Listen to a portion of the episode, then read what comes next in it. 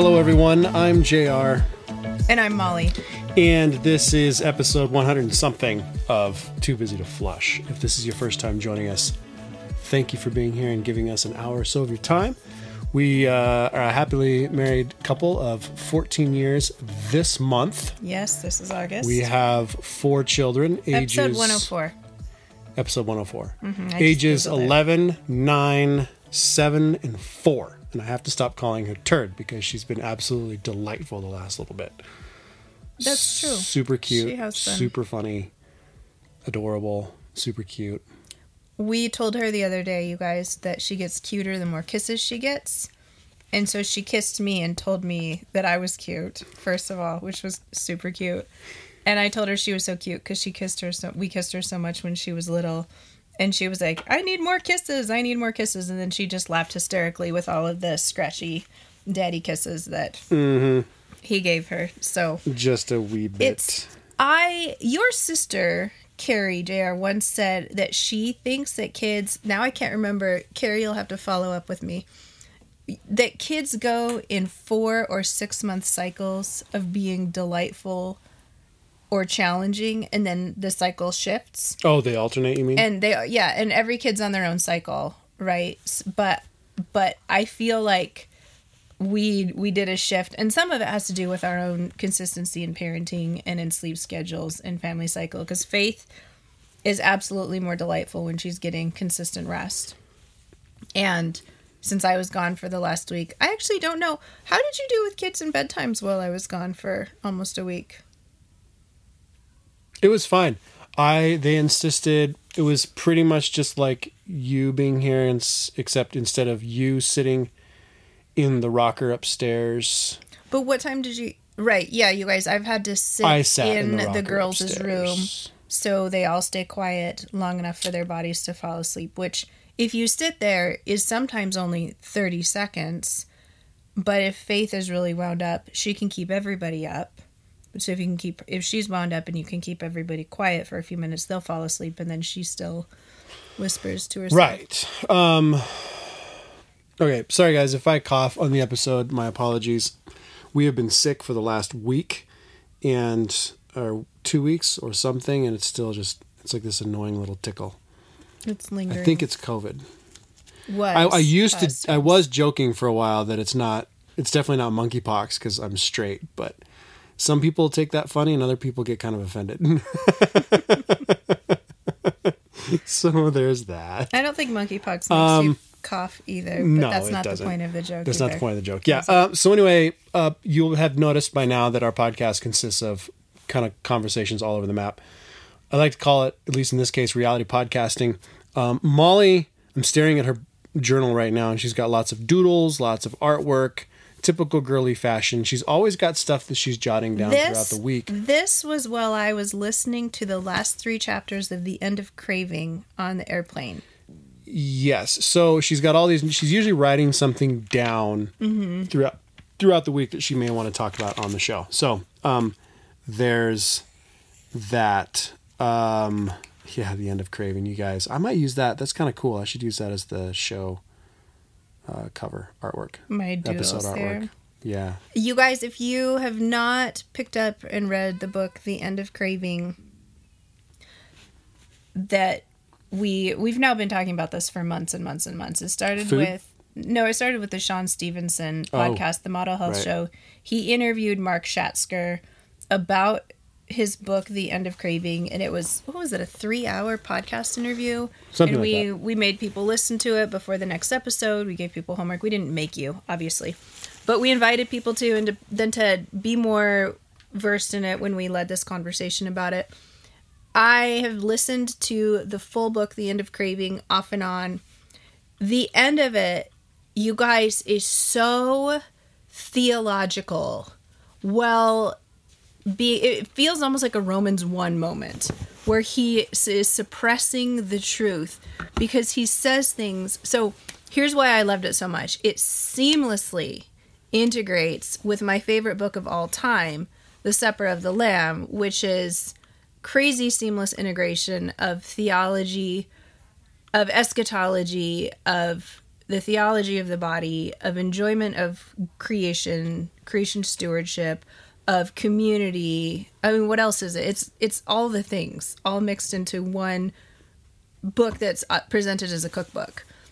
And he so so this is kind of the reference point for how I interpret a ton of my life.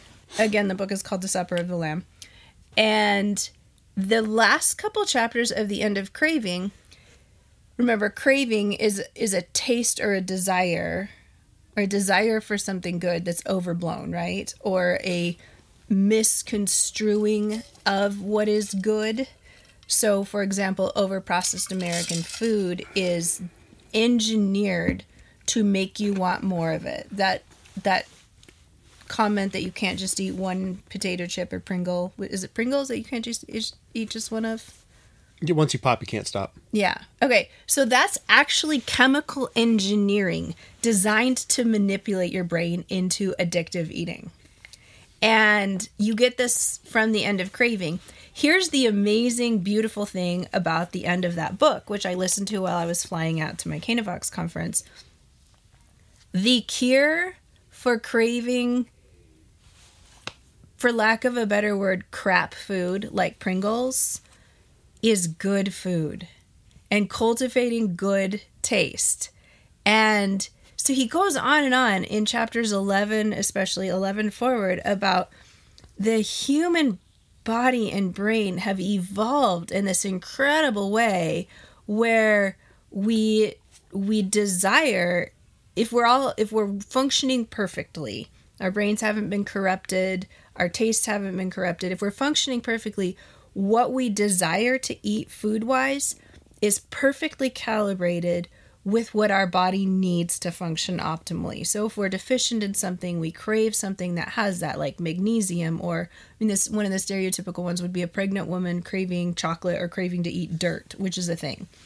And that's because your body intuitively knows what it's deficient in and drives you to eat that thing. Well, in an in an unfallen world, we're eating things that don't corrupt our sense of taste in terms of what we want and how much we want, how much of it we eat. And so he says the cure for for craving is is to eat what is good and what is true in the sense that it's not nutritionally mismatched with what the nutritional content of it is. And he makes comments like the human brain, it's not a computer program, but it's so finely attuned to drive your metabolism that it, it feels like this. He actually says in I got so many things I could say too, but he actually says it's not he's like the humans are not machines. Yes. And they're not uh, here's why. And so he goes into explain why humans are not machines. And so I just I had this thought running through my head like, man, this has got to be kind of like pissing off all of the people who assume that you know they, they got, they're always calling you know humans a complex machine and things like that and i actually started thinking about that phrase in terms of what he was describing as human i thought that's kind of offensive to call a human a machine you know a complex machine from a especially from a biblical perspective oh yeah. how incredibly complex it is to be made in the image of god.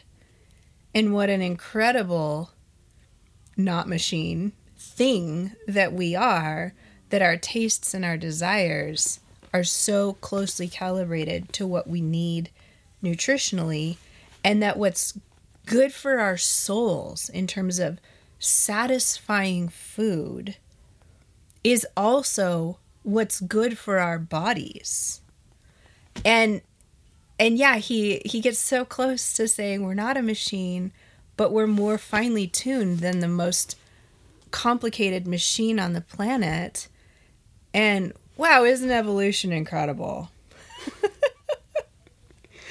um the so Molly is on the on the flight. She said you had somewhat you have to listen to chapters 11 through 13. So, uh, putting the kids to bed and I cleaned the kitchen, running around, I threw an earbud in and listened to chapters 11 through 13 um, and I, I found um, the parallels, like Molly was saying, just remarkable in terms of what, um, you know, craving. You've got to replace. I mean, the theological and, and spiritual application between replacing our tastes with what is good and craving what is good. We just had a conversation with the kids. It's like three three nights ago. It wasn't a conversation. I think I was just praying with them. And I prayed that God would give us a desire because you know kids start sniping and they demand and all the things and we do too as as adults, but um that we can really I mean God works at the level of the heart. He works on heart change. He works on those desires. He shapes who we are there and from that comes out, you know, James 4 comes out the uh or 3, I always get mixed up. Comes out our behavior, our actions, you know, what we say and what we do out of the you know, Proverbs 4:23 out of the out of the heart the mouth speaks. And so praying that my kids will have God will foster in their hearts and in our hearts a greater desire to be aligned with the things he wants to be aligned with. A greater desire to practice the fruits of the spirit, to value, want those things, and value those things. And then it has to be shaped in a very exact similar way as our tastes. Mm-hmm. You know, they need to be shaped for what's good. So he was used. He was the gal he was writing about.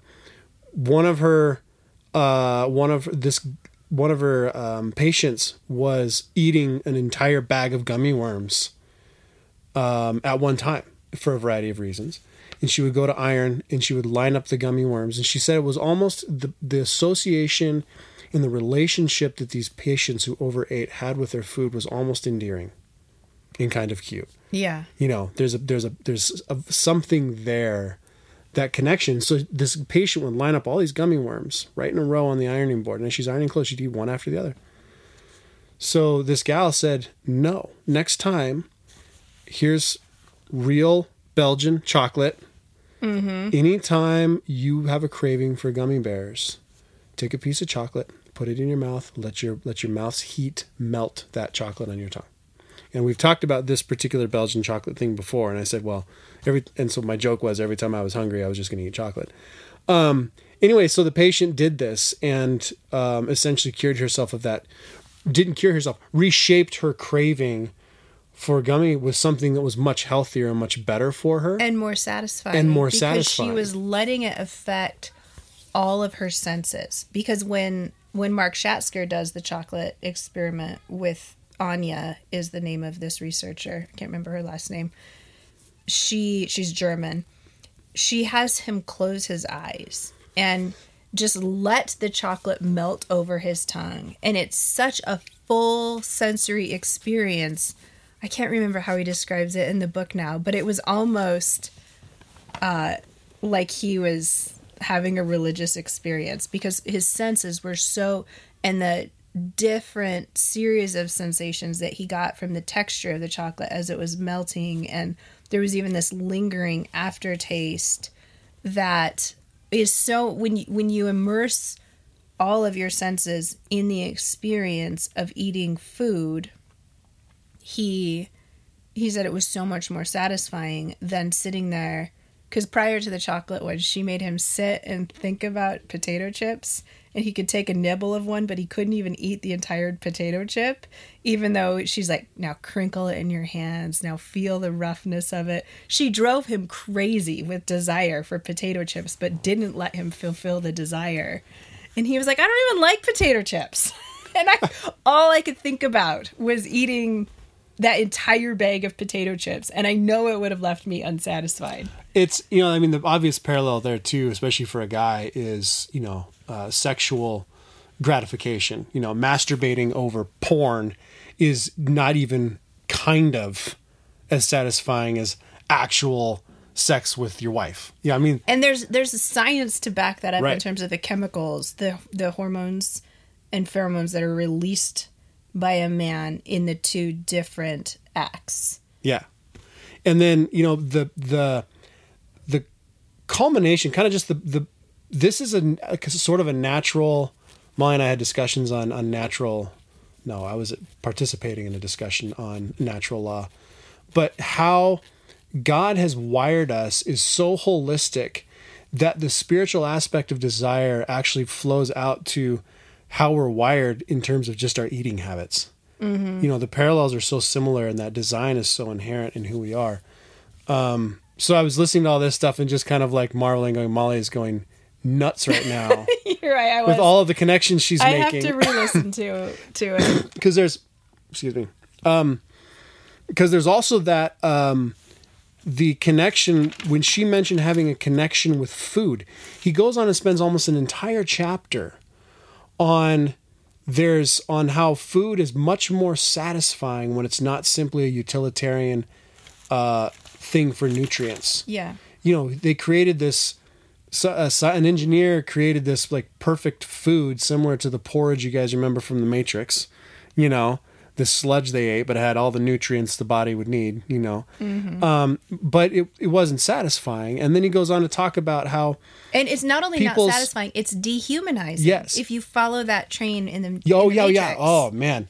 And you know it, i was immediately going into into uh into uh you know thought processes towards you know transhumanism because it's all of a sudden now machines and science can fix Mm-hmm. our nutrient supply and our need for what we need and so it's kind Yeah. of takes us to the next level but going back to the lady with the gummy bears and how people have this connection with food he also made an additional argument that food is much more satisfying when you're enjoying it with other people around an event and i'm like oh my word molly's Right. going nuts right now Right.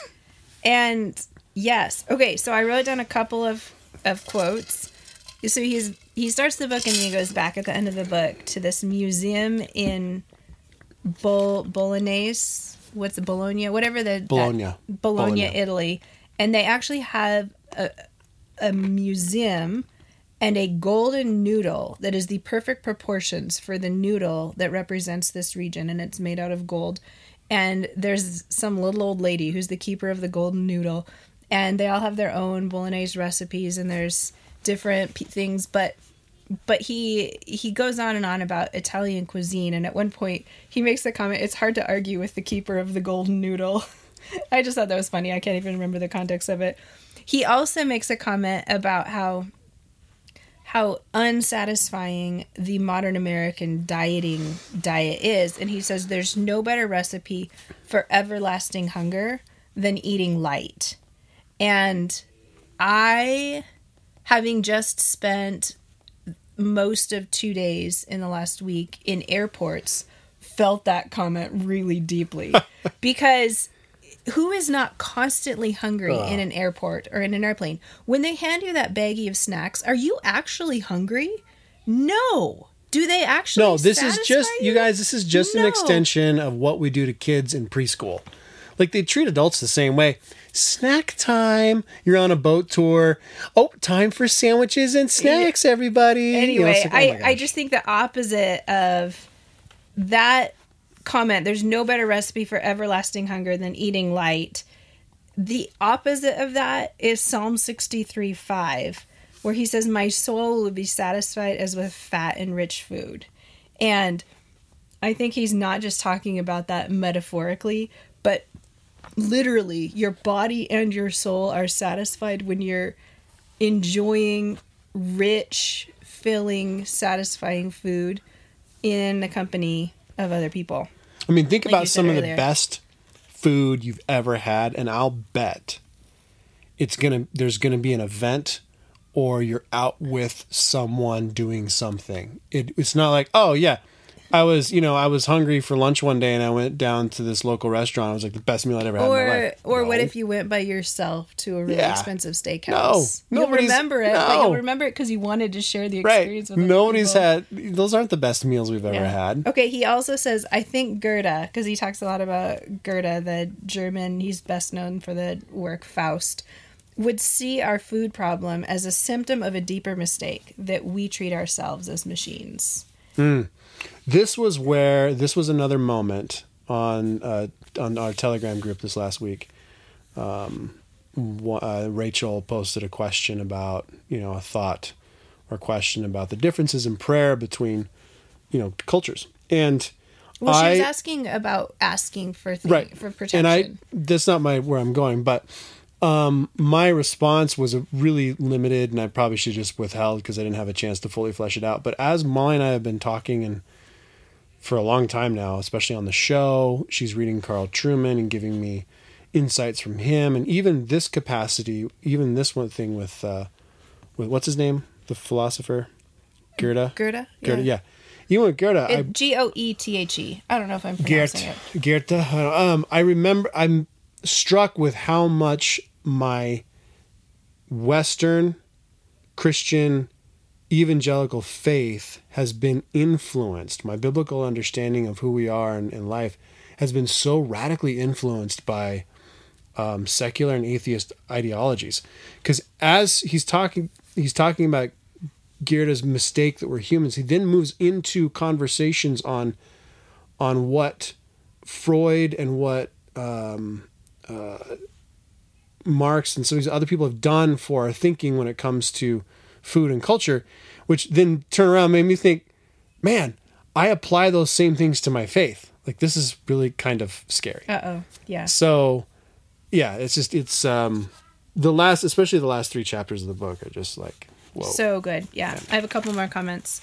Uh he says and again on the the antidote to craving is is the real thing, the good thing and satisfaction Yeah. with it. He says we've built a wall between our thinking self and our pleasure seeking self.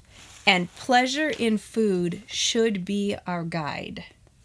Which I and then negatively he says what the food we eat day to day is a reflection of how we think about ourselves um, and and go, that going back to we see ourselves as machines and also he makes a comment that americans see food essentially as a slow acting poison where in italy the goodness of food isn't so much questioned as it is revered and so just that that pleasure in food should be our guide. I have to go back to Capon on it. At, this is actually, I believe, I googled this quote because I didn't have my book with me and I haven't referenced it to cross check. But I'm pretty sure this is at the end of a section where he's talking about cultivating taste for good food in kids. And he's very pragmatic. Like, don't waste your good food and time on your kids, but also don't just feed them garbage all the time and not cultivate their taste. He says, To be sure, food keeps us alive, but that is only its smallest and most temporary work. Its eternal purpose is to furnish our sensibilities against the day when we shall sit down at the heavenly banquet and see how gracious the Lord is. Nourishment is necessarily necessary only for a while. What we shall need forever is taste. In light of that, I suggested to people on our Telegram channel last night that they try chopping avocados finely and mixing it with garlic salt and finely chopped orange. It is a fantastic guacamole.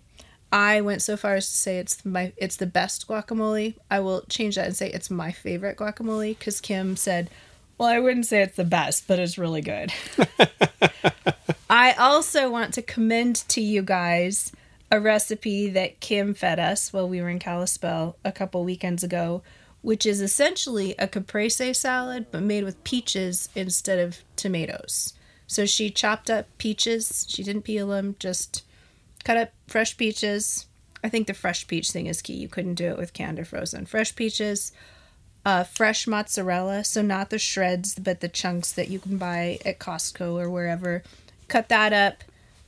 She topped it with basil. She had, I think, walnut pieces on it. You could probably skip that. You could do pine nuts. You could probably do pistachios. And then I said basil, and then she had a simple balsamic dressing on it.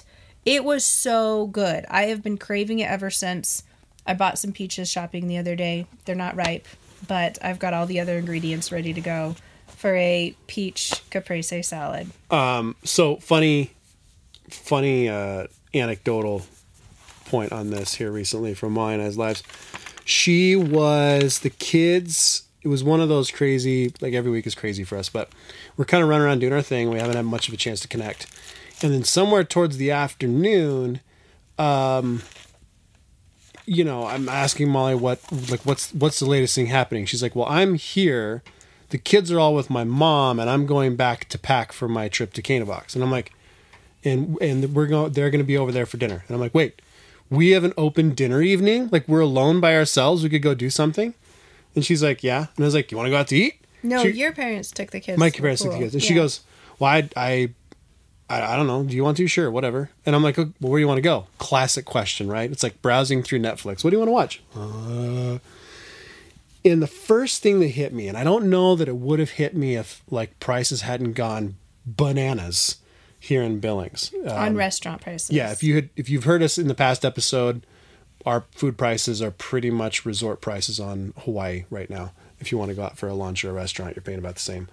So I started thinking, and I'm like, well, you know, money's, you know, I don't, we don't make as much as we used to, you know, and most people just can't willy nilly spend it. So I'm like, and I'm also spending and yeah, a, half again as much on my grocery budget. right yeah grocery was like a year doubled ago at this you time. know so all the things and we've just been discussing the end of craving and all this and i'm like i man do i really want to waste my money and my taste buds on inferior food because i know what restaurants that the short list of restaurants that actually have good food that i'd be willing to pay for i little one of them is really expensive but it's got good food and the rest are good but we probably couldn't get in.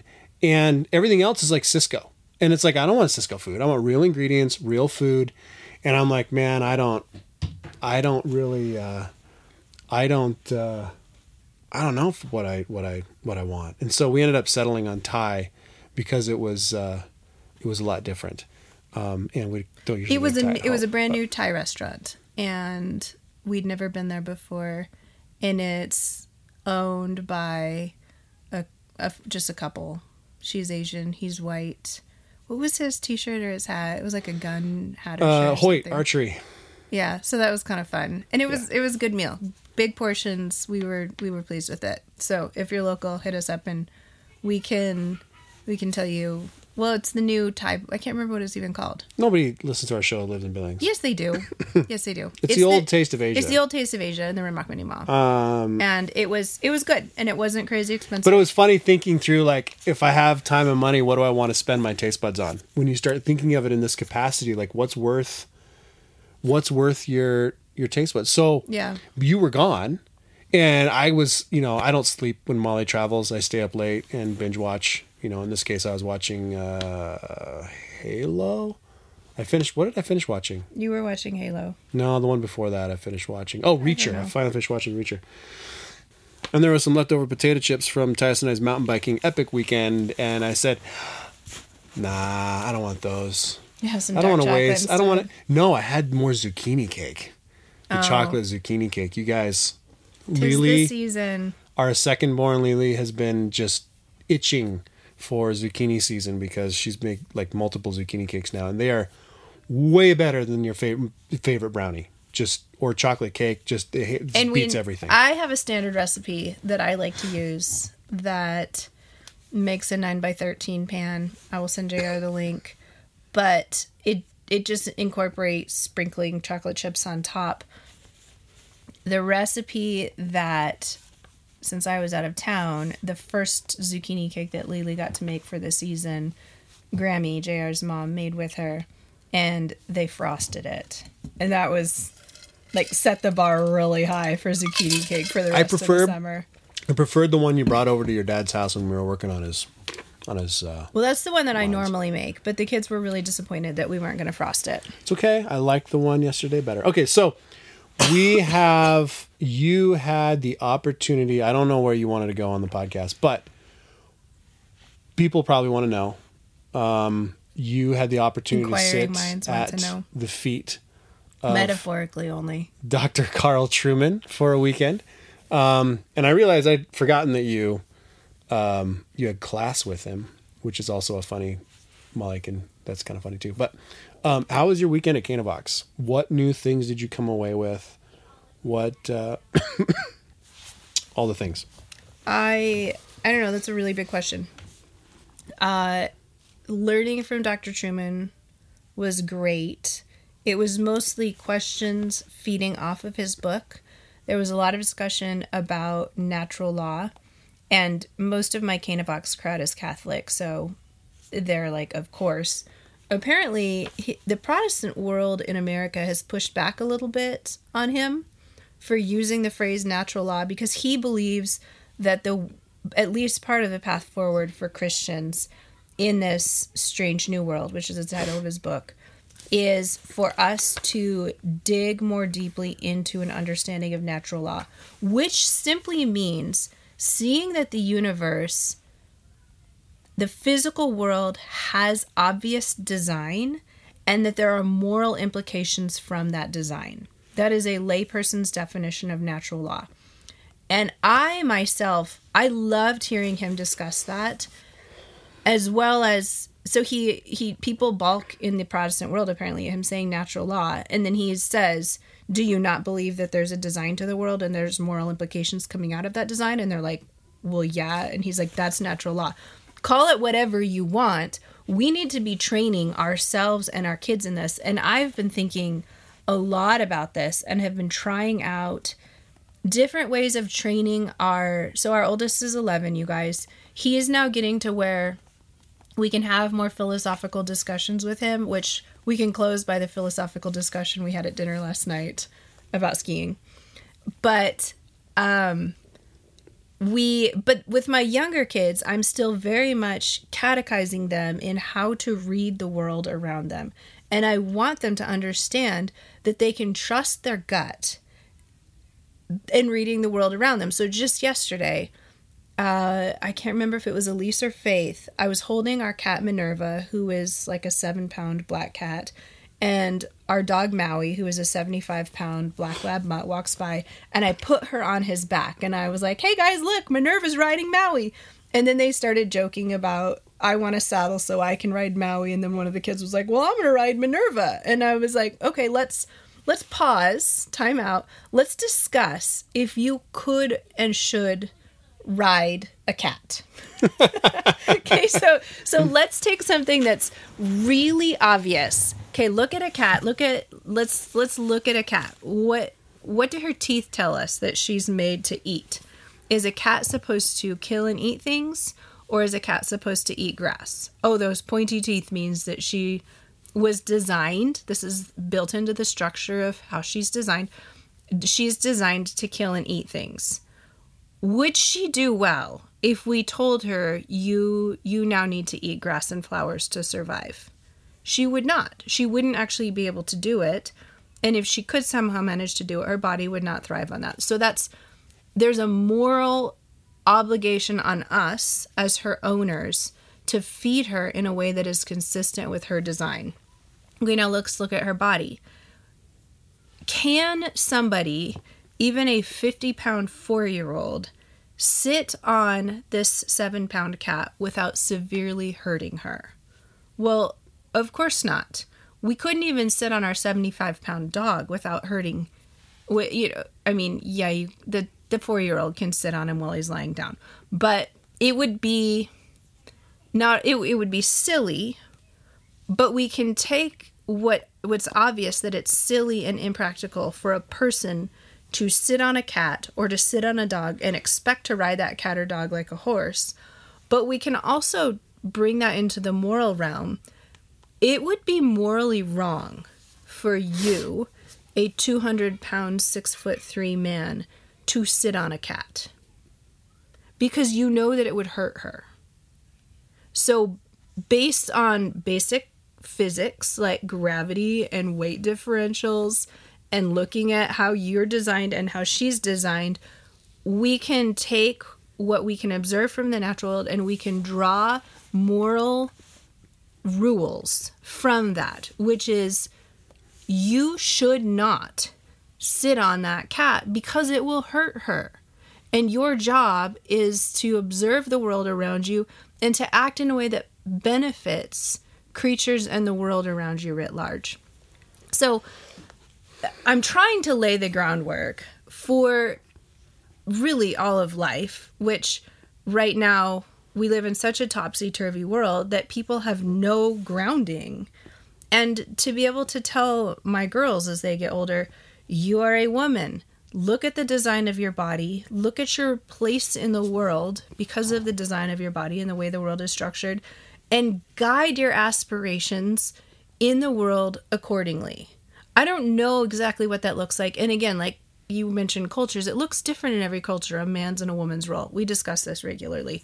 But but I'm trying to build from the very outset that you can look at the design of something. Another example I've been thinking of, but I haven't tried it out on the kids yet, is if you were to look at a minivan and a dump truck. Okay, look at these kids. Tell me which one is designed for hauling dirt.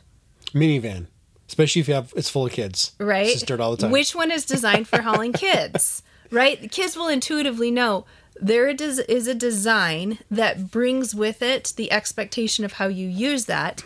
But you could also say, okay, let's say neither of these belongs to you. Would it be morally wrong to try to haul dirt in somebody else's minivan? You borrow the minivan and you try to haul dump truck loads worth of dirt. Not only would it be impractical and inconvenient to the point of being silly, if it's not yours and you're filling a minivan with dirt, it's wrong. Okay? Your body is not your own. You were bought with a price. You use that body according to its design, and you study the body to understand its mm. design. Yeah, your your comment that it was bought with a price is uh, adds a whole nother layer. It does, and and I think that that goes into the realm of Christian theology, obviously, rather than the beautiful thing about natural law, by and large, is that you should be able to universalize it.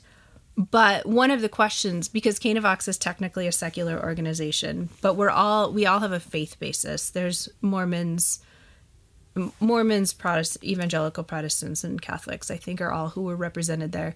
But somebody said, you know, can we work entirely in the secular realm? And Trueman, being a good Reformed theologian, said no. you you can only go so far before you have to bring in your faith in terms of understanding that that you were made in the image of God. So even if we're not telling someone that you're not your own, you were bought with a price, having been made in the image of God and bearing the beauty and the meaning and the dignity that that that we understand that brings to every human person that in itself has moral implications that a, an evolutionary understanding of mankind simply doesn't. Um, an evolutionary understanding of mankind for sure leads us into transhumanism and transgenderism, which I think it was Trueman who said he believes that transgenderism is actually a form of transhumanism because it's trying to overcome human boundaries. I would I would agree with that. Yeah, I just never thought of it in those terms, but that does he define does he define transhumanism as overcoming human boundaries?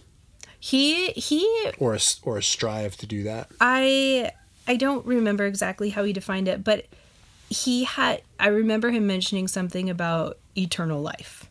That transhumanism the goal ultimately is to overcome mm-hmm. death, right? Yeah. Which I I think I would have to see transgenderism as overcoming human boundaries rather than necessarily. And okay, I'm going to link this back to the beginning and then okay, I'm going to make a rabbit trail, then I'm going to link this back to our end of craving discussion and then I'm going to go ahead to the skiing discussion. Okay, so there's a roadmap for the rest of our thing. okay, rabbit trail. Carl Trueman, very briefly, while he was a professor at Westminster, or for like seven years, his church didn't have a pastor. So he was both a seminary professor and the pastor of his small church. And he said, churches in the summer always do VBSs. I'm not gonna if you've if you've heard him speak, he's not really the VBS type. Vacation Bible School type. so what he did, there was a there was a none of the kids in America could understand. There was a local park. No, this gets better actually because of that. He's Scottish there's a local park close to his church. So in the evenings for a week straight, he would bring a rocking chair into the local park and read aloud the Chronicles of Narnia in his Scottish accent. And he would just sit and he said, some, you know, church members would come and bring their kids, and neighborhood kids would come because we gave them water ice afterwards. and there was a gay couple that would come just because they liked the camaraderie and they liked my accent and you know i always made a point to greet them kindly afterwards and made sure that they got the best flavors of water ice. But uh but i just thought that is so cool. I'm not a vbs type of person either in terms of the loud games and i appreciate people who have gifting and doing silly games and silly songs with kids and i know that kids love it. And it has its place in American church culture, both for better and for worse. But I just thought, what a delightfully creative and beautiful way to reach out to the kids in your world to just sit in a rocking chair in a park and read the Chronicles of Narnia for a week straight for several summers in a row. Okay, for for clarification, the transhumanism definition is I think you could you can put transgenderism into this because you're using uh, biotechnology, uh, neurotechnology. You're using some artificial means with which to strive to transcend the physical limitations of the mind and body by technological means. Mm-hmm. I'm honestly, I like, I'm going to go down hopefully in history with you guys hearing this, but like CRT in the 70s or 80s or whenever it started, 90s. Um, transhumanism is like the next big battle. Okay, okay, okay. So I'm done. Okay. Back to your. No, no, no, no. We're we're building. on what is the best antidote at our disposal for transhumanism? To inoculate ourselves and our kids and the people around us against transhumanism. Eating food. Yes, family dinners. I got it. I got the answer right. Inviting people you to are... your table because here we are. Man is not a machine. We are so much more than machines. And the best way to stay in touch with that is human fellowship face to face over good food and a, a dinner party is all of your senses. You are so human in the best way, in the image of God way. You are fulfilling what it means to be a creature who has been put on God's earth to fill the earth, to subdue it, and to usher in the kingdom that's consummated with the supper of the Lamb. That's what it means to be human. And you keep rooted in it by eating family dinners and inviting other people to them. You um, guys, good, good you guys food. can't see me. Good I like start. I just started like my arms up. I'm pointing at Molly, going preach, preach. That's, but that's that's it and that's like you you're putting yourself in a position recognizing willingly and intentionally recognizing your finite need for nourishment and that's the most beautiful thing that I've you know that it's just about eating is like God could have absolutely created it to be purely functional. Yes. Purely practical, but he didn't. Uh-huh. Not only did he not, he he created us with an amazing ability to taste complex uh, and, features. and an earth full of amazing flavors and creative in brains almost, to do all exactly and almost them. unlimited combinations and the creativity and the desire and the desire to want to mix and match and create and the mixing and, and matching the beautiful flavors is deeply good for you body and soul. Yeah. All right. Um, so that actually, I'm I'm not going ahead to skiing quite yet because mm-hmm. you're talking about eating is such an incredibly dependent act because you can't produce, especially in our modern world, or even if you think of the days of, you know, my classic, go back to the days of the Laura Ingalls Wilder Little House on the Prairie. They couldn't produce all of the food that they needed. They still had to buy sugar, and even if they grew all of their own flour and ground it. They couldn't produce everything they needed. Everything that we eat means that we're deeply dependent on other people as well as the Lord's Prayer, give us today our daily bread. And that brings me to the whole discussion on prayer on our Telegram channel, which was fantastic. And there's so many different facets where you could talk about praying for God to protect you. And you can pray that that prayer in fear and you can pray that prayer in faith as somebody commented, but you can also everything you do has to be predicated on recognizing that you are dependent on God.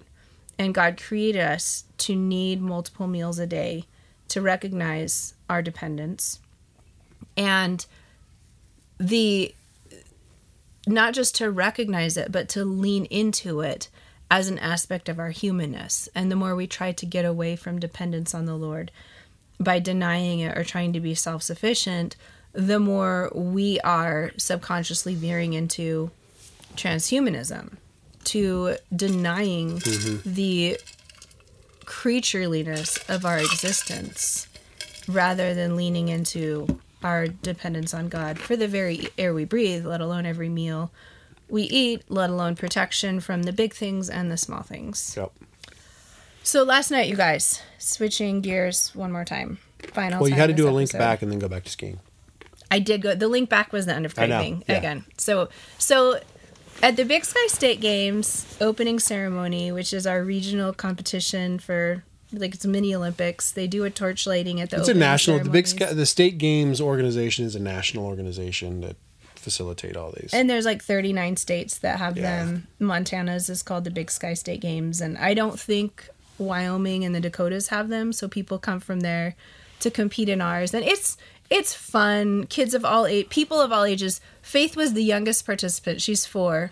we think in the entire state games there were two other four year olds who were doing equestrian stuff, but she ju- Faith had just turned four, so it seemed like a good chance that she was the youngest. And there was a ninety year old woman who ran a race, or ninety some year old woman. So this huge age range, very big community thing for our community.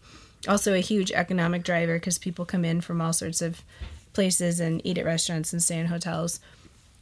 The and our kids do the judo tournament. The the opening ceremonies torchlighter was a guy who had medaled in the Olympics several years ago. His name is Brad Wilson. He was a skier. He's from Butte, Montana. And because they always have a Montanan Olympian light the torch. He they showed a clip of a documentary that was made about Montana freestyle skiers several years ago. It was a PBS documentary, and I thought, yeah, that would be fun. So I I opened, I did a search for it during the opening ceremonies, and I opened it on a tab in my browser. I have like 60 open tabs in Brave. And while I was traveling, I was scrolling through tabs trying to close some and found that and remembered it. And so yesterday afternoon, Titus asked if he could have some screen time because he'd worked outside in the heat of the day for several hours, and so I I was like, why don't why don't you try this this movie out? And I had him watching it on the computer in our kitchen area, which is our family computer, while I was doing some farting around in the kitchen and emptying the dishwashers and stuff. And it, it's a re if you are a skier or if you are a Montanan, preferably both. Either one would work though. Or if you like just human interest stories, it's a really delightful hour long documentary. And I will ha- I'll send you the link. We're watching it again as a family this weekend so that everybody can see it. But but the very opening statement, God, now I can't remember exactly the opening statement. Freestyle skiing is the closest thing I've ever come to, to have to having a religion. Have a religion. And it, this is the an Olympic skier, a woman and this is the statement with statement with which they opened this entire show, which was so funny to me that in such a secular age, the most powerful way they can open a documentary is to make it a religious experience, even though even know, though half God half the dead. world hates hates religious experiences. You know, they're abusive and they're legalistic and yada right. yada yada. And so so after the show, so I'm I mused over this quite a bit. And after the show was over, I asked Titus what he thought of that statement and he didn't really have much to say about it, which didn't surprise me, but I was like, "Well, I have stuff to say about it." which also did not surprise him. And I just loved musing over. And we asked the question again at dinner of your parents because they were at the table and we all had a different take on what she meant or what was intriguing to us about that statement. And I would be interested to hear other people's, especially if you watch it. But you don't have to watch the show to have a reaction to the statement. X, whatever it is, skydiving or painting or eating an amazing meal at a steakhouse or going to this concert is the closest thing I've ever had to a religious experience or the closest thing I've ever had to a religion. Whatever it is, it's saying two things, two big things to me. And one is you recognize that there is such thing as a supernatural realm or supernatural experience, or that there should be, because there's an experience as was it last week or the week before that I referenced Rich Mullins' song, There's Such a Thing as Glory, and there are hints of it everywhere. And if if somebody doesn't have the vocabulary to describe a religious experience, they recognize that lack because there are religious experiences in the world, whether you have the vocabulary for it or not.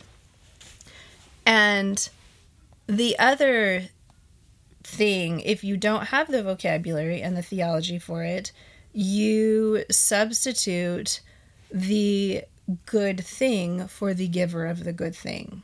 And that was kind of the point that I drove home to the kids because we all love skiing and we all love good experiences and good things as a family. And and we are designed to love and enjoy good things but we're designed to love and enjoy them and not worship and serve them rather than the creator who is forever to be praised. Amen. And i gave them the example of a couple years ago my dad some people who are no i think most of our crowd will be okay with this example. A couple years ago my dad and mom If you're not, welcome to Too Busy to Flush. right right. At least we haven't talked about bodily functions this episode yet No, There's I did talk time. about masturbation. I mentioned that earlier. That's right. Never mind. Never mind. Uh, so we a couple years ago, my parents gave the two girls. There's this. There's a gas station we stop at on our way to our cabin, and they have this little corner that sells fishing gear and guns. And there was a pink camo 22 that Elise just longed for whenever she would see it. She longed for a pink camo 22. So for Christmas, my parents gave Elise her pink camo camouflage 22. They gave Lily a purple 22 caliber gun, and they gave Titus a, bow, a kid-sized bow and arrow so he could start working Like, on bow hunting. Not just bow legit and arrow, but like hunting. Uh, one full that, on compound compound bow. one that he could kill an animal with, right? Yeah. So so I said, what if you had opened that and especially Elise, our little gun lover. what if you had opened it and you said, Thank you so much, Gun, for coming into my life. Thank you, Gun. You're amazing, Gun. You're so generous, Gun. I'm so glad, Gun. And she was like, Well, that's silly. The gun didn't give itself to me. That's right. You have to thank the giver of the gift. You can't thank the gift, or it just becomes absurd.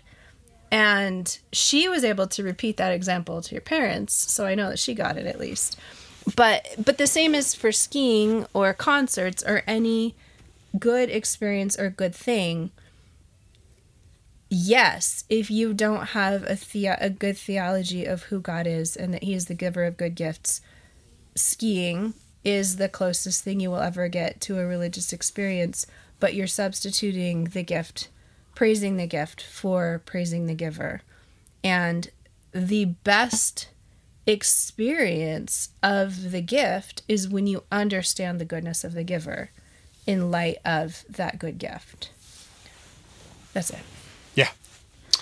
Um, if you guys, we've mentioned Telegram a couple times on the show, and if you guys want to join that group, it's uh, we have a private Telegram channel called Too Busy to Flush, and there's approximately 70 members. I would say half of them are fairly active. And uh, I'll include the link to that group in the show notes. I'll also include the following links to The End of Craving, Supper of the Lamb, Strange New World, the ski documentary, and I'll include the zucchini recipe, zucchini cake recipe that Molly well, I love so much that she does. So, um, if you like what we have to say, the greatest compliment you could ever give us is to share us with your friends. Uh, Facebook, Twitter, Instagram, whatever your favorite social media is. Word of mouth. Just tell people you like us. You know, send them, text them the episode link. And if you want to send us a message, like I said, you can do so on uh, Telegram. You can also go to our website, www.toobusytoflush.com, and scroll down there, and you'll find a little uh, postcard uh, form. You can send us a little postcard there. And while you're there, swing over to the web store, pick yourself up a People Weird and Hard uh, coffee mug or t shirt because people are weird and hard. We haven't talked much about that recently, but it just it never ceases to be true. Every single day, something happens. Molly and I look at each other and go, People are weird and hard. people are weird and hard. So, that said, thanks for joining us. We hope you guys will subscribe and uh, share us with your friends. And in the meantime, we will uh, talk to you next week. Adios.